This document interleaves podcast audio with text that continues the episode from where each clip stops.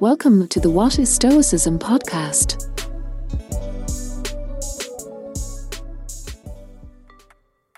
It never ceases to amaze me. We all love ourselves more than other people, but care more about their opinions than our own. Marcus Aurelius Meditations, Book 12. Has anyone you know announced big news recently? An engagement, a pregnancy, new job, new house? Were you happy for them? Were you jealous of them? Did the news make you anxious? When other people announce their success, it can feel like they're overtaking us, leaving us way behind. Then we pine for what they have so we can catch up. We're often told that success is any of these and more becoming famous, having a lot of money, a big house filled with expensive possessions, passing life milestones like parenthood and marriage. Actually, success is simply this the achievement of a desired outcome.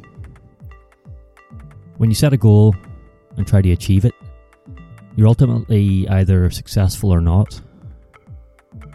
Think about it this way if you become rich and famous without trying, or even desiring to, should you be considered successful? If you're anxious about other people's successes, you're being held hostage by other people's opinions. You're worried that you're seen as less successful than someone else. Be happy for others, but most of all, be happy for yourself and the fact that you have your goals and they have theirs. You've heard the phrase, it's a marathon, not a sprint. There is no marathon, there's no sprint either. There isn't even a race, at least not against anyone else. There's just an unlimited number of routes to the same final destination, and everyone arrives there. If having a lot of money or ticking off life milestones by a certain age have never been goals of yours, then you're even freer to be happy for people doing those things. How can you be jealous over things you never wanted? Define your own goals, focus on them, and create your own success.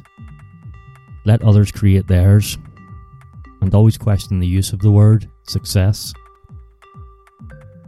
As Epictetus put it, how long are you going to wait before you demand the best for yourself and in no instance bypass the discriminations of reason? Thanks for joining me for this episode of the What is Stoicism podcast.